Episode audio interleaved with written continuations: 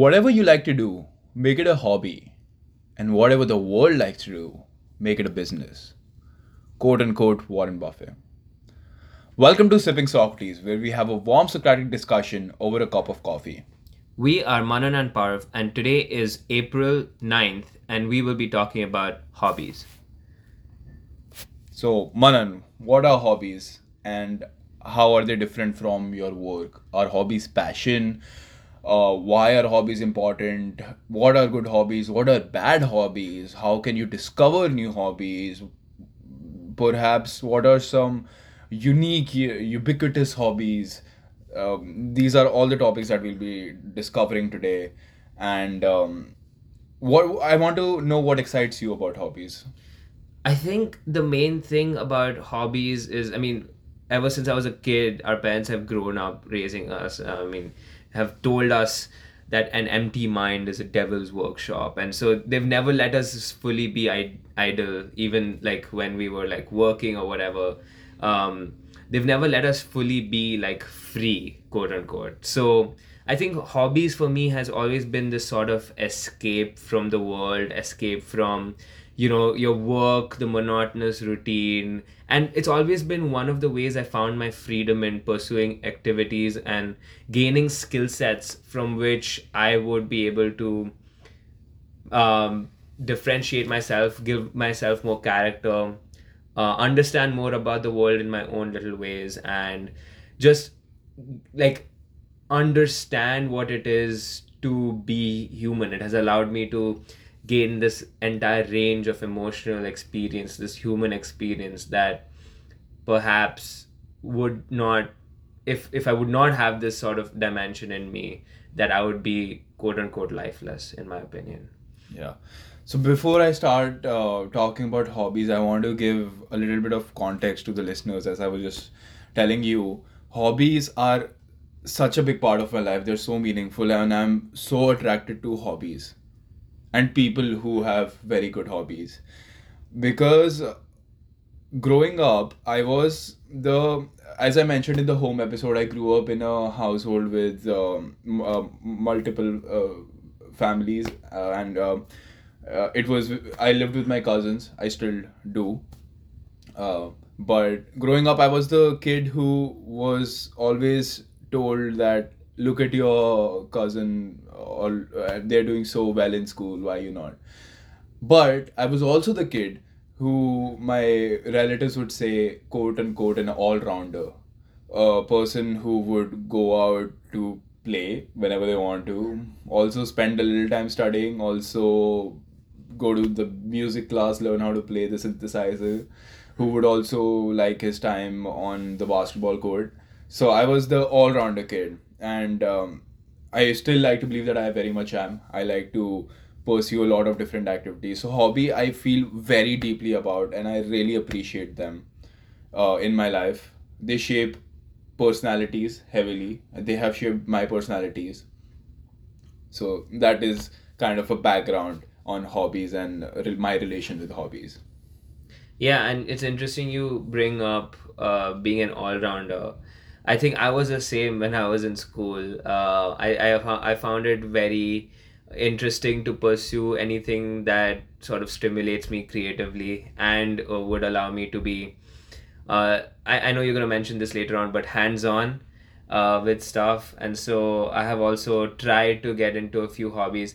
And I think the thing about hobbies is I feel like sometimes parents or like guardians or like relatives put too much pressure in being extremely proficient in your hobbies, and I think we'll get to this later on as well, but I don't personally feel like it's necessary to be good at something that you enjoy doing. And even if you enjoy doing something, you shouldn't put yourself like through that entire pressure of trying to be someone that you are not when it comes to hobbies. And what I mean by that is hobby should be that one sort of thing that you rely on, or like you sort of engage in or participate in, that makes you feel free.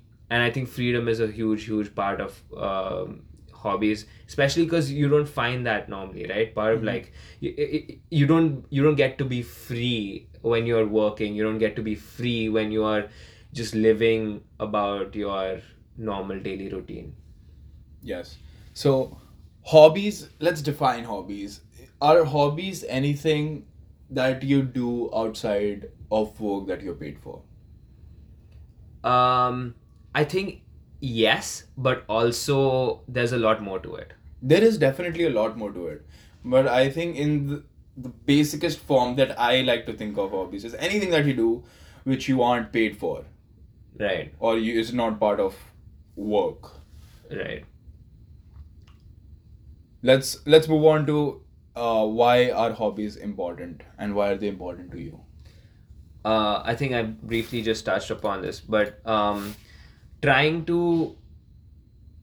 I view hobbies as like an escape only because sometimes life gets difficult, sometimes life gets stressful, and doing the same things again and again can make you feel bored. So I think if you've read the 4-Hour Workweek, the book, and the entire like FIRE movement. The FIRE, for viewers who don't know what the FIRE movement is, it's a financially independent retire early movement.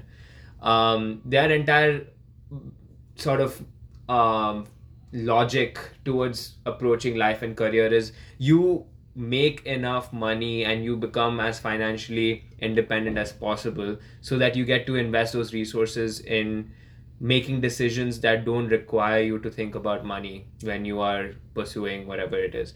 So the world is slowly moving towards this thing where you pursue your career to make enough money and to then buy your freedom from the career that you're pursuing to then pursue other activities, which include hobbies. And so I've always viewed this movement as something that I would want to eventually be a part of, because I don't think any career would be, and again, I think I speak strongly anecdotally or from whatever sort of small experience I have in this world, that no career would be stimulating and dynamic enough for you to be interested in it like throughout long term. And so that's why people, whenever they pursue hobbies, they sort of use it as an escape from quote unquote reality. I think, Parv, I don't know, do you agree with me? I really don't. So the idea that hobbies are an escape from your routine, are a way to get out of the routine, the hobbies it's just something new that you do which lets you forget. I feel it's a very negative way to look at hobbies. I think there is some kind of negative connotation attached to it, because a lot of times when we think of substance, it can be alcohol, it can be recreational use of marijuana, but we often think about them as, oh, if I just take that one more shot, I will forget about tomorrow's exam and let loose. So it is very similar to that, and I don't like it, because you aren't leaving your life behind in hobbies, because hobbies are a major part of your life. And if they aren't, then please make them a major part of your lives, because your hobbies define you as much as your work does, if not more, in my opinion. Your hobbies are really important, and the time you put into your hobbies will always, scientifically, statistically speaking, complement your work. Yeah, and we know that from exercising. Yeah. There's a high correlation between people pursuing their hobbies and people doing well in jobs. Oh, okay. So that's interesting that you bring that up. And so what you're trying to say is, if I understand correctly, it's that you should integrate hobbies into your life than use it as an escape from your life. That is exactly what I'm saying. So the whole idea of it's an escape should be just cancelled. This idea is wrong. It's not an escape. It is you. It is very much you.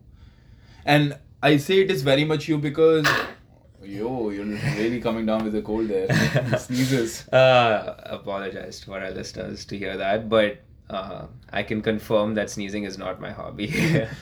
But as I was saying, so hobbies are more so you, and they're you just you, because a lot of the things we do because other people are doing it. The reason I go out to play basketball is because some friends invited me. The reason that not that basketball is not my hobby, but the reason that I am reading books is because, oh, my friend also read that book and they told me to give it. Wait, those are hobbies too. But I think you're trying to say is oftentimes it's not induced or influenced by solely what other people are doing.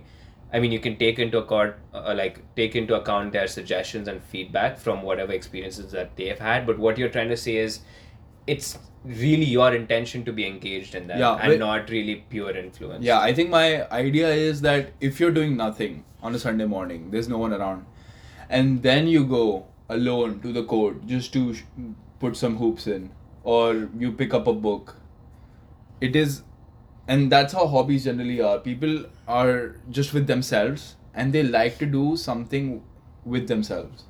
Absolutely. But I think there's a sort of thing where you have to bring into discussion how these supposedly positive things can soon turn into negative things that we engage in as part of the Gen Z generation. We are sort of notorious for overdoing everything, in my opinion, and that's because we are overstimulated with information and we are just continuously exposed to so many things that we always sort of need to do more. And so very soon you identify something that is supposedly or could be a good hobby turn into something that could have negative effects on you.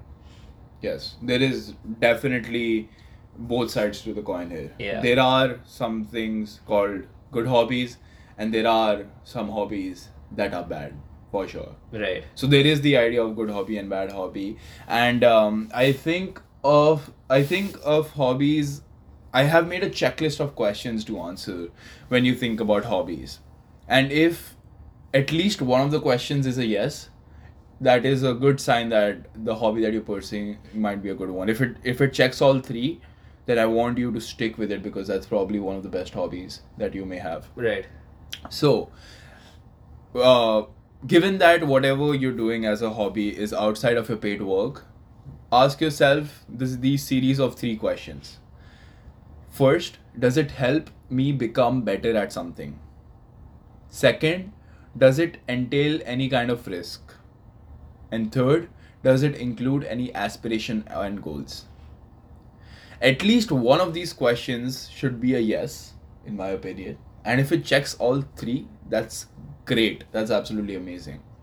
Let's pick podcasting for an example. I love podcasting and it has become my hobby now. Once every 2 weeks when we said do this conversation, upload them, you look at the analytics and the distribution of the podcast. I'm really enjoying this activity. Does it help me become better? Most definitely, because every week I prepare for an episode. I read books. I go to articles that I never would have gone to. I watch YouTube videos that are very informative. So it is providing me with new information and it is allowing me to think deeply about the things that I feel deeply about but never thought deeply about. Does it entail risk? Well, not so much, but if we think of risks, well, I'm putting a lot of time into it. I'm putting a decent bit of money into it, buying the little bit mic, the distribution platform, subscriptions, everything. And does it have aspiration and goals? Most definitely. I aspire that we'll have a lot of listeners. I aspire to make this movement of thinking deeply about just about anything. So this hobby checks all the three questions for me, which is why I've been sticking to it and I've been enjoying this hobby wholeheartedly. Yeah, absolutely. And the fact that this hobby gives you an opportunity to learn something and to inculcate other hobbies into it. For example, you said, reading and watching YouTube videos. This is this sort of like hyper hobby because it allows you to engage in other hobbies as well. And so, for example, if we were to ever have a podcast episode about gardening, that I would hope to engage in some bit of gardening, just to see what it's like. And we can talk about it firsthand. So this is like documenting experiences that allow you to explore other hobbies as well, and I think that's incredibly positive. Yeah, it's funny that you just said that if we do a episode on gardening, which we really should, it's a great topic in my opinion, but if you ever do an episode on gardening, you might want to make it hands-on and garden. Well, let me tell you, while preparing for this podcast about hobbies, I actually brought out another hobby out of myself. So there is a card game called Bridge, which I thought was very interesting. I really enjoyed looking at it. I've to this date I've played like probably 2 rounds of Bridge, maybe less. But to be very honest, I really don't understand all the technicalities of Bridge as of now. But while preparing for the podcast, I looked up Bridge clubs or places which regularly run Bridge games. I reached out to the contact at their website, and I think from next Tuesday on, every Tuesday 6:30 to 9 p.m. I will be at a Bridge game. That's insane to think, and that is commendable. Not only because you engaged like passively, but also because you made strides forward to actually get better at the game Bridge, or like to engage in a community that plays Bridge. And what I mean by that is, when we think about hobbies, gone are the times where people would tell me, oh, my hobby is collecting coins or collecting stamps. Well, these can still be considered hobbies, but in my opinion, a hobby is only as effective for you as much you invest in it. And what I mean by that is, you have to keep actively investing in your hobby. And while things like, coin collecting and stamp collecting are more passive hobbies, you can emerge them into more active ones when you try to engage in the history, try to understand why stamps were printed the way that they were, or the context of those stamps or coins. And so these things make your supposedly passive hobby into active ones. And so, for example, even listening to music, I think this is a point worth bringing up, Parv. And the way I see it is, right now the current generation is actively consuming a lot more media than producing it. And I think hobbies are a great segue into this conversation, because the more you consume media, the more you consume information. That's great, right? But you are passively consuming that information. When I read a book, I'm passively understanding the ideas of what the author is trying to say. When I'm listening to music, I'm passively consuming music. When I'm collecting coins, I'm just passively collecting coins. But I think it's time to talk about how we can change these passive things into more active forms of learning. And what I mean by that is, okay, fine, you read a book, but then you create a podcast to discuss those ideas about the book that you're doing right now, Parv. It really allows you to add your own opinion, and add character, add depth into what you're reading, and also show to yourself that you have understood the idea well, and now you're willing to discuss about it with someone who is like challenging your ideas, for example, in this case, me. And so even when it comes to music, right? Okay, you can passively consume music if it's like something that you want to do in your leisure time, that's fine. Or when you're doing your workout, that's fine. But to expose yourself to different cultures, different artists, you have to actively going out to be looking for these new types of music that not a lot of people have listened to or heard. And then it's the same with reading books, consuming any sort of media. And so I would like to bring in this form of actively pursue your hobbies, really put in an effort into imbibing your daily routine, imbibing these hobbies into your daily routine, because that will actively make you, like I said, experience the world in a deeper or more enriching way than other people. Yeah, there should be an idea of IPO. And when I say IPO, I don't mean the finance side of me. I mean the supply chain side of me, IPO. In supply chain, IPO is input, process, output.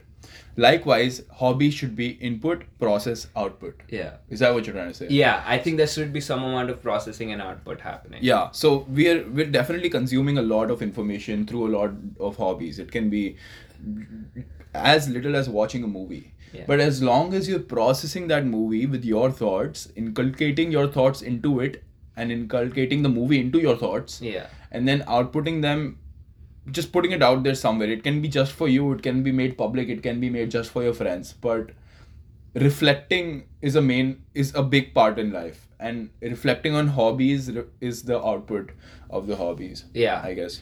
And I think because you've brought up this one new hobby that you're being a part of, I would also like to not show off a little bit, but also try to say that even I have tried to like step outside of my comfort zone and try to be a part of this hobby. We were talking about gardening, right? And so there was a few weeks ago, there was a potter plant workshop where they just sort of introduced us to basics of gardening, and I wanted to be a part of this for a long time and actually made effort into making it to the workshop and like potting my own first plant.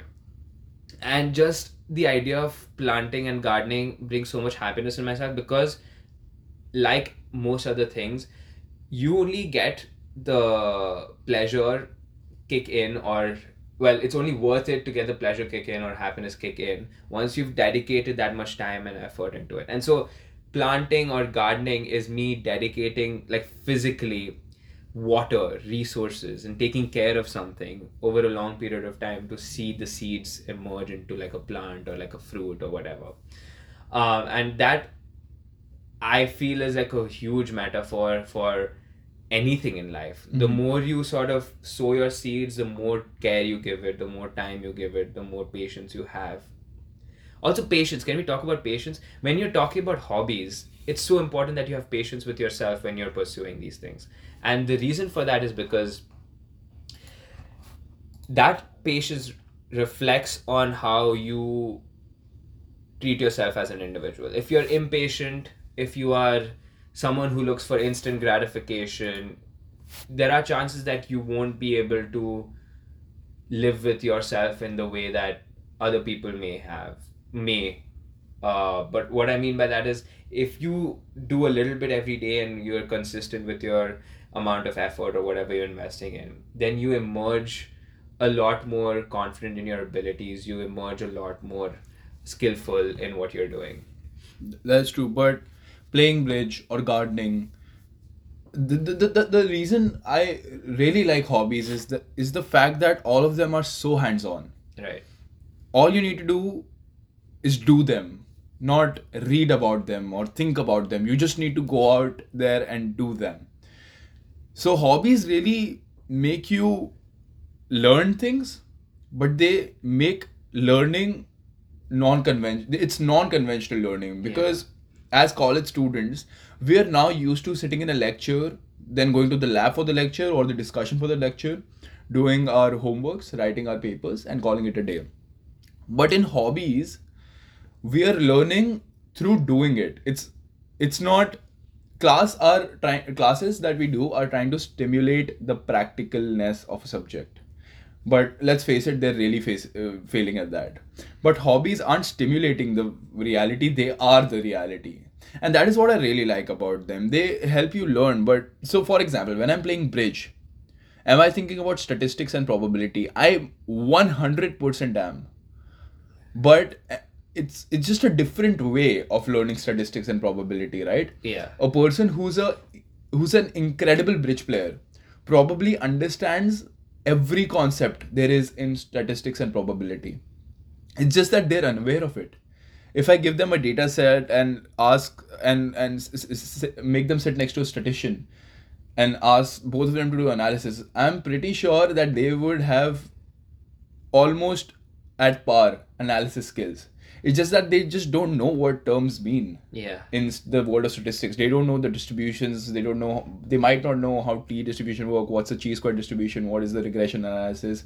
How do you do all of that? How do you test an hypothesis? They don't know that, but they know that. Yeah. If you know what I mean. Yeah, yeah. And that is what I really like about hobbies.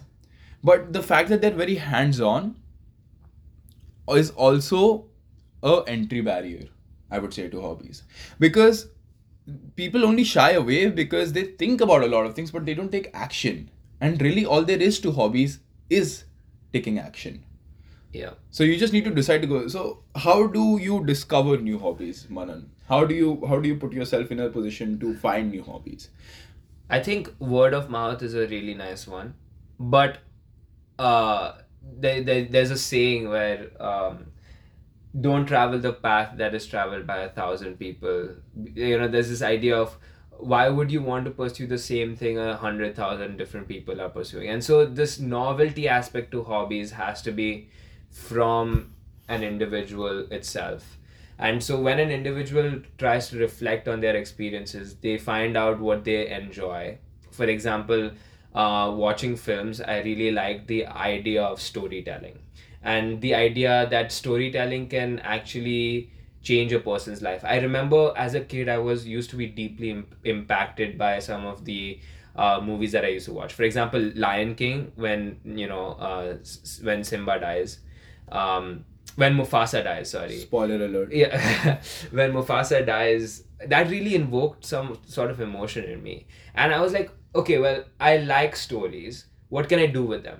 I can write them. I can read them, I can discuss them, I can critique them, I can analyze them. And so that opened a huge new avenue of other things. Like, and so, for example, I have a few short film scripts that I haven't published yet.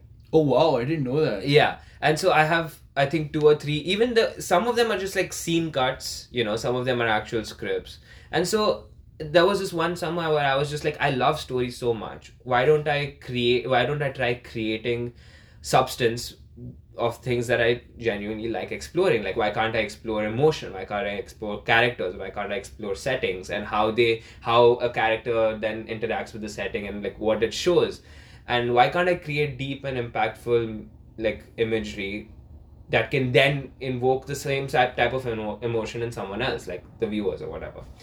And so just pursuing that just made me feel that new hobbies require a lot of reflection on what you enjoy and what you want to do, and to some extent are deeply rooted in what you want to achieve as well. And so if you like creation, if you're someone like me who likes imagination and like someone who wants to display creativity to, you know, have some sort of purposeful meaning behind it and put it out in the world, there are so many ways you can do it. You can do it through storytelling, which I've done. You can do it through you know, now being a social media influencer, although then that creates this entire thing of, oh, are you really in it for the viewers or do you really want to do it? But the point is there are different ways to pursue new hobbies, and I think primarily it requires reflection.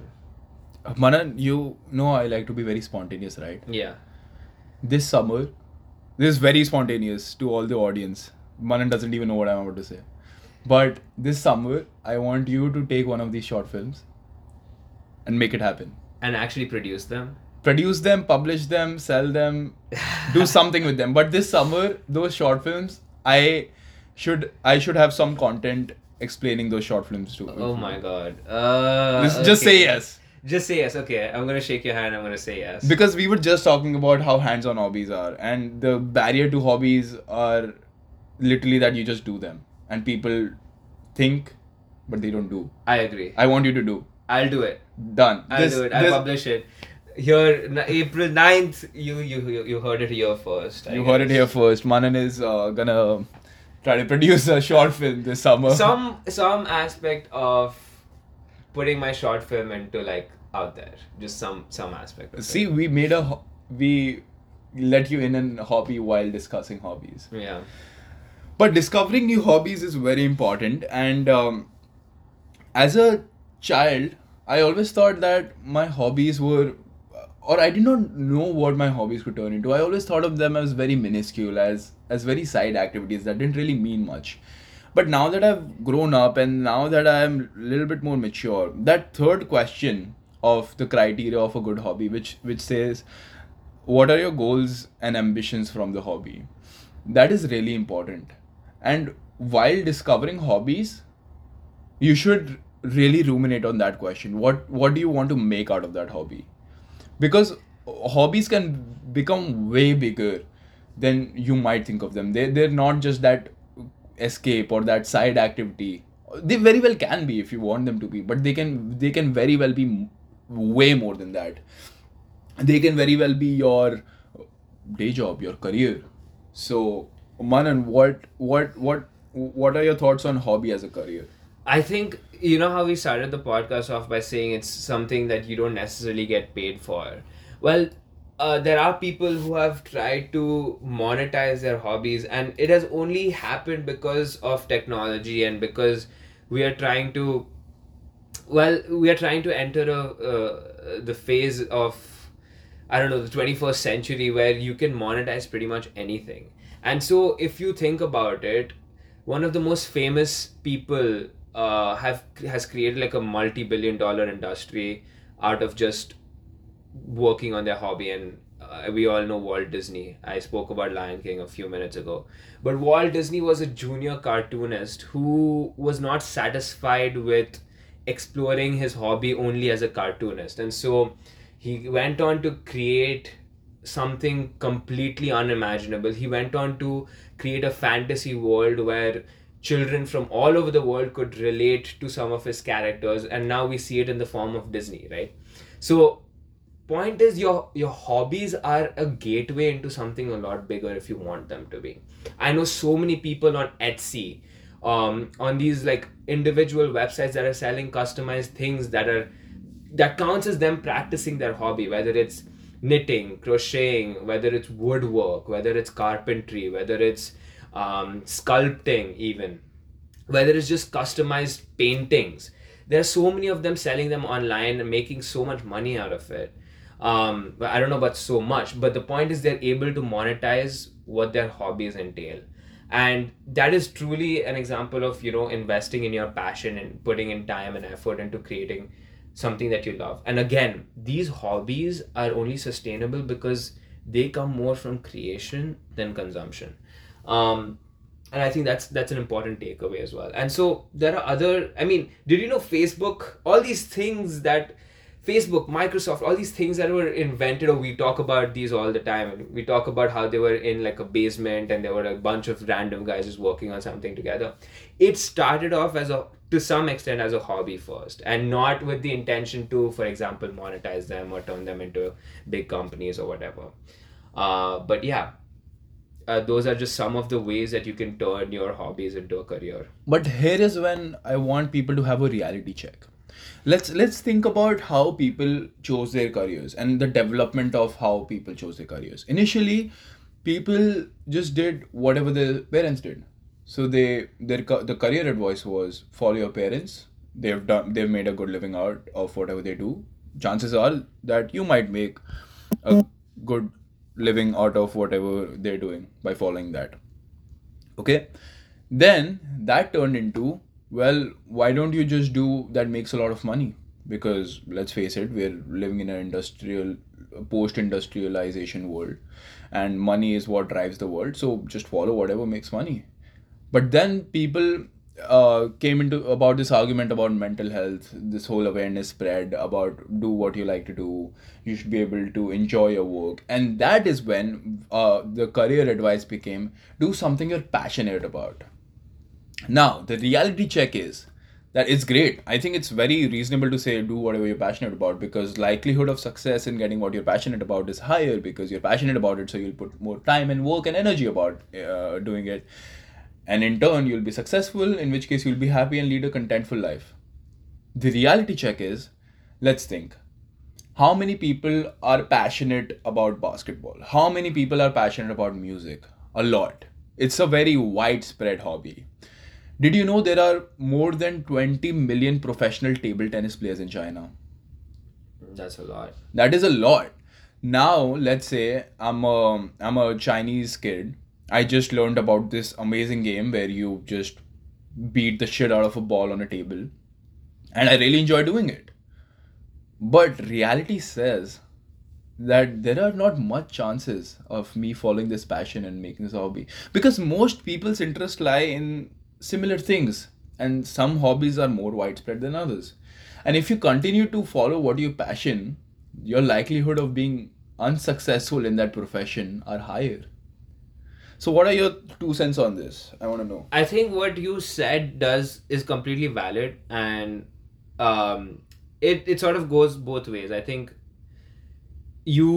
for you to be successful in something that you pursue that started out as a hobby can also be conflicting.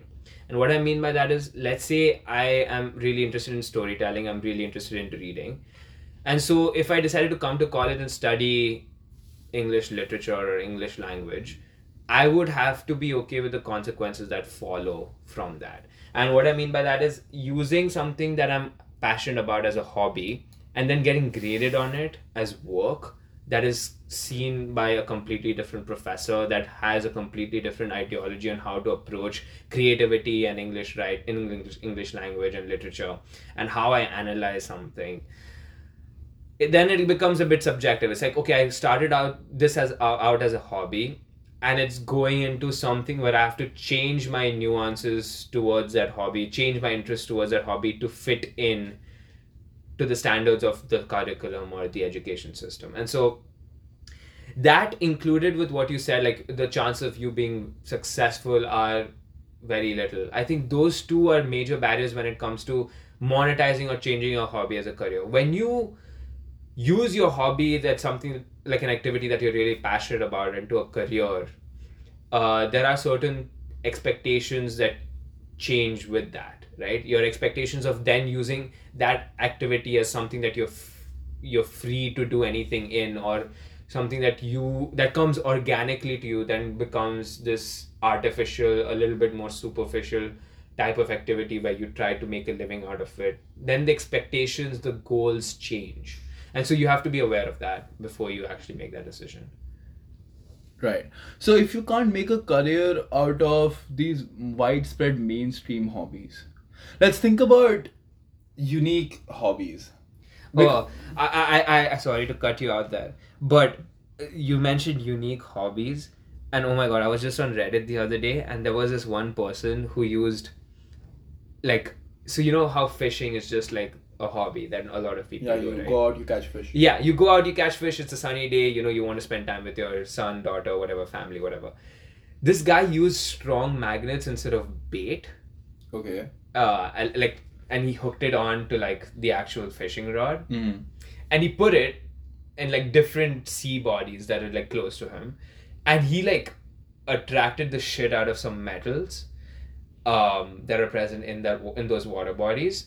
And like he found really cool antique like coins and like tins and like just like guns even. Like he found some weapons. And that opened him up to like just so much of discovery from the physical world. And like it goes to show how much we like our environment provides us so much, and like you just don't know what's happening, and everything behind it has a story. And I just found that unique hobby to be so cool. I agree. I also have some unique hobbies, and I am more attracted to more unique and niche hobbies than I am to mainstream hobbies. I feel that unique hobbies, because you have to go out and find them, it is not served to you. Probably 90% of the population on the planet knows about basketball or rap music or running. But how many people know about flipping knives, flipping a balisong? Very little, because you have to go out, actively search, discover, and put in efforts to learn about the thing, to decide whether or not you want to pursue it. And then after making that decision to pursue it, you further find ways to pursue it. So it is something that you find for yourself. Right. And that is what makes unique hobbies more you. Right. It is very you. Because you actively found a thing that you liked, then discovered it, learned about it, and are finding ways to learn about it in a way that better describes you. Right. So unique hobbies are amazing. I love unique hobbies, and one of my unique hobbies is to flip balisongs, which I absolutely love. Parv, tell us a little bit about how you came across that hobby, and what is it about that hobby that engages you? It's a little embarrassing, actually. The embarrassing part is that I was a big PewDiePie fan. Okay. And PewDiePie is into balisongs. Alright. So whenever I saw videos of PewDiePie, he would just be flipping balisongs on the side. Now, the sides to my part of it, bringing into my life, was whenever I walked to class on a sunny day. It was fall semester, so start of fall semester, generally very sunny, nice outside. You can go out in a t-shirt, right? So I would keep my hands out and not in my pockets.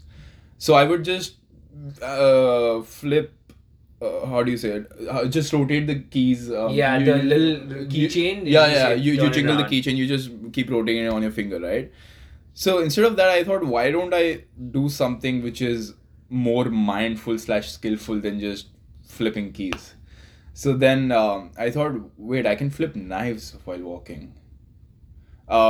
So I bought a trainer knife. I don't flip actual knife and weapon while walking because I'm sure people are scared. I don't want people to think I'm some Jeffrey Dahmer walking on the streets of Champagne.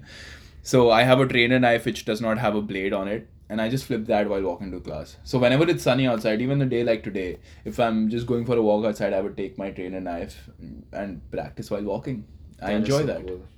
So that is completely, you don't expect. And, so have you seen where you, what was the development like?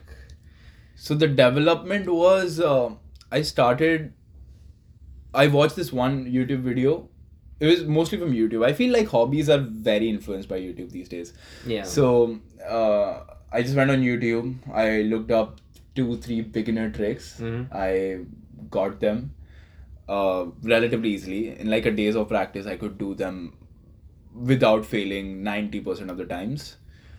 And then it just felt very satisfying. Right. And then I talked about it with people. I showed it to people. People thought it was cool. So I got that validation, I guess, which wanted me to learn even better tricks. And then it just progressed that way. I used to be really into cardistry. For people who don't know, that's just there are different aspects of cardistry, the sleight of hand. I mean, everyone knows David Blaine and the type of stuff he does with a deck of cards, and there are other magicians as well. But there's flourishing, there's which is the more aesthetic part of cardistry, where it's fancy shuffles and the way you move cards amongst different parts of your body, your hands and stuff. And then that's flourishing, and then there's sleight of hand, which is deceiving people or manipulating people into thinking a certain way, and that includes card forces, that includes just fancy things that you can do with your hands that look deceiving to the human eye. And then there are card tricks, obviously. Couple of things, there's so many things that you can do with a deck of cards, and I was so influenced by that. I spent so many summers trying to perfect properly shuffling a deck of cards, or learning how to do the snap change, which they show in the now famous movie Now You See Me. And so being heavily influenced by that, I was just it is so cool to just walk up to a person and tell them to pick a card and then just blow their mind, because these are things that not everyone sort of does, not everyone sort of engages in these sort of hobbies. And even stuff when people tell me that they are trying to get a skydiving license or they're trying to fly a plane, I'm there are very few things that you can do if you really think about it, and a normal average person's life over the course of their lifetime that could genuinely manage to blow other people's minds, right? But me seeing these people pursue these activities that nobody else is pursuing just enables me to be happy for them, because they are doing something that not everyone else is, and they're exploring a very niche, a very unique part of human life that not many people else would be able to sort of experience. And for me, it's if you're doing that, then a part of you is really truly living life. Funny. I just want to put a fun fact out there, because we were talking about cards. Whenever you shuffle a deck of cards, there are 52 factorial ways of shuffling a deck of cards, which is 52 times 51 times 50 times 1, which is a very huge number. Very. So chances are, if you're shuffling a deck of cards right now, you're placing the cards in an order that they've never been in the history of human race. Yeah.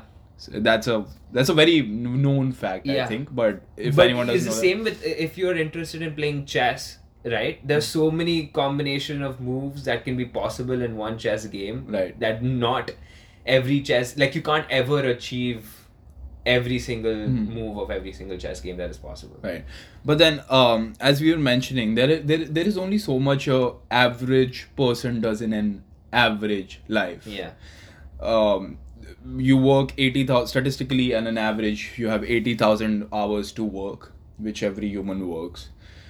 And that is what makes hobbies so personality driven, and that is what makes you, like, out of that average, what is something else that you do?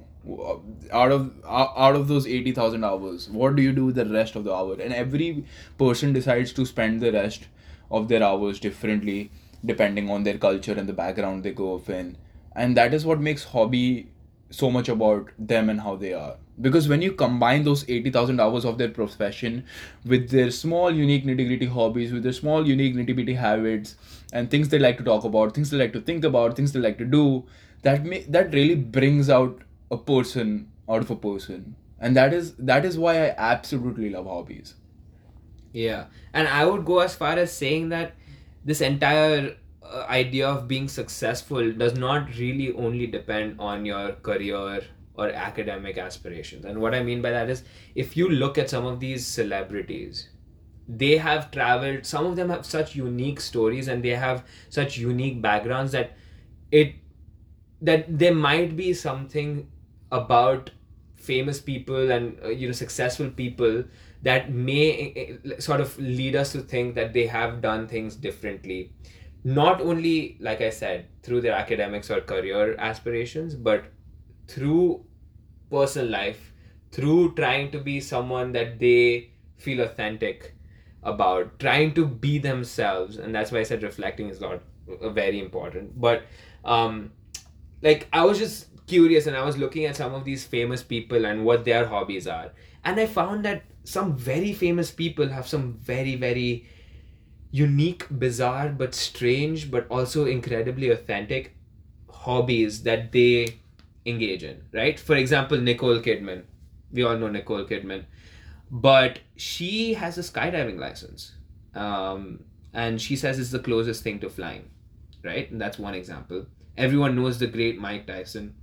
Mike Tyson, I read up recently, was involved or engaged in some sort of pigeon racing.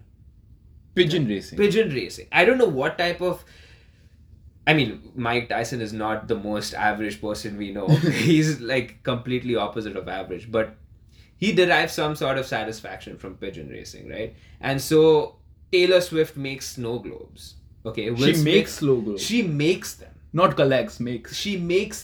wow, right? She uses mason jars and antiques and glitter to fashion the gifts, and so she says that it makes her feel like a kid again.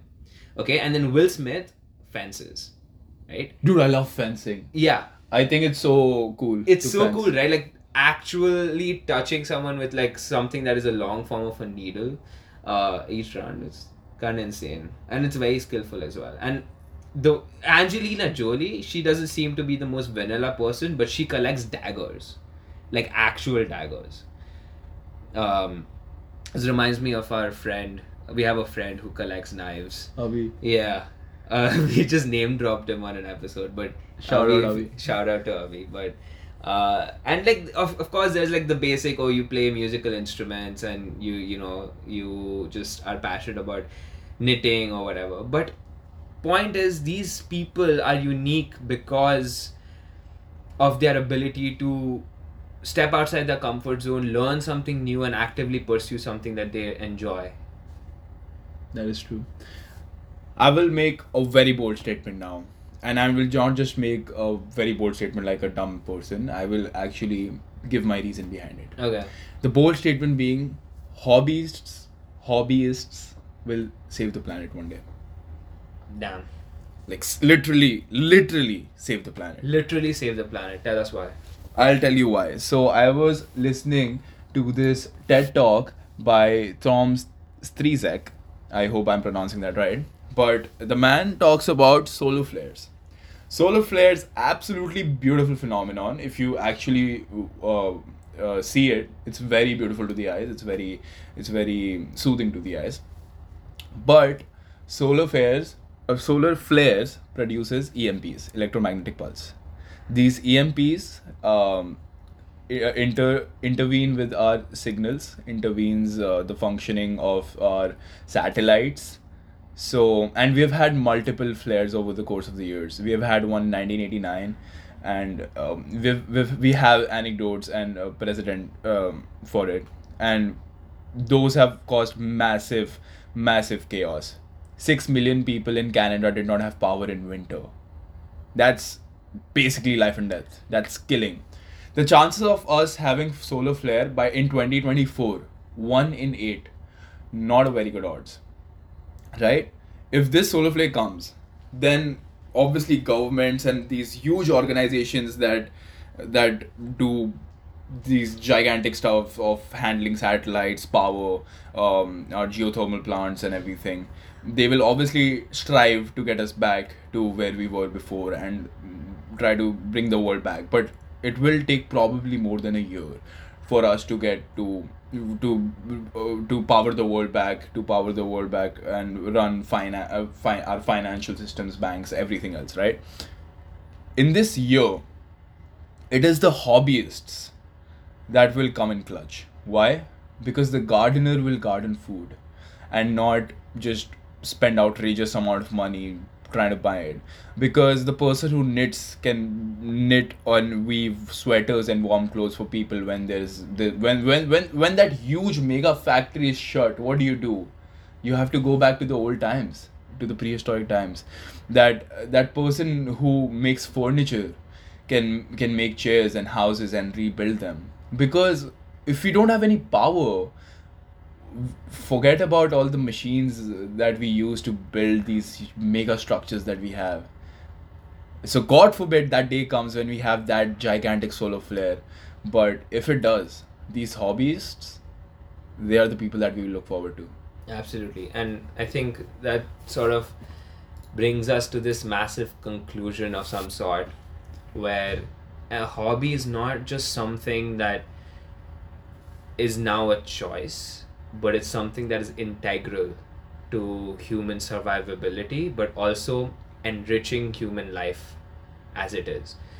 To be able to cultivate a new skill set is what humans have adapted and evolved through so many years of being able to do, that now it is almost essential that we go back and we consider some of the activities we're involved in on a day-to-day, because no matter what you do, it is these investments that you make on a day-to-day basis that allows us to be capable, to be impactful to our people, but also to our lives, and for us to be